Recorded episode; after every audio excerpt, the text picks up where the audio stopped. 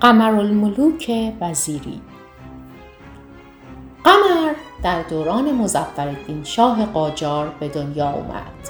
وقتی قمر دو ساله بود پیش مادر بزرگش اومد تا با او زندگی کنه. مادر بزرگ قمر در قصر شاه زندگی می‌کرد. در اون زمان ها شاه ایران با بیشتر از یک زن ازدواج می‌کرد. زنهای شاه و فرزندانشون در قسمتی از قصر زندگی می‌کردند که به اون حرم می‌گفتند. مادر بزرگ قمر که صدای خیلی خوبی داشت برای زنان حرم روزه یا همون آواز مذهبی می‌خوند. قمر با دیدن روزخانی مامان بزرگش به خوانندگی علاقه پیدا کرد. وقتی قمر نوجوان بود در یه مهمونی خصوصی مرتزا نیدابود رو دید. مرتزا موسیقیدان بزرگی بود و وقتی صدای قمر رو شنید فهمید قمر می‌تونه خوننده خیلی بزرگی بشه مرتزا قمر رو به دوستان دیگرش که اونها هم موسیقیدان های بزرگی بودند معرفی کرد و قمر از اونها درس آواز و موسیقی یاد گرفت.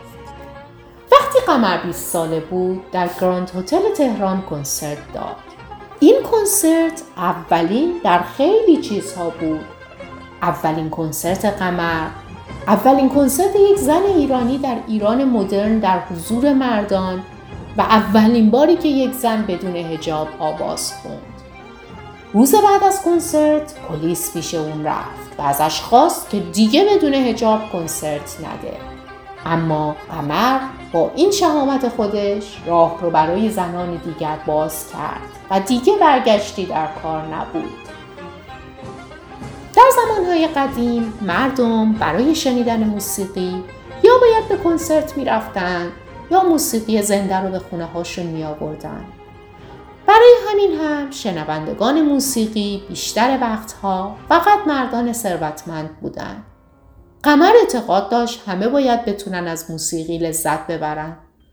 برای همین وقتی رادیو در ایران شروع به کار کرد قمر هم با رادیو همکاری کرد تا همه مردم ایران بتونن با چرخوندن پیچ رادیو مهمان صداش باشند و موسیقی رو به خونه های خودشون بیارن. قمر بسیار مهربون بود و به فقیرها کمک می کرد.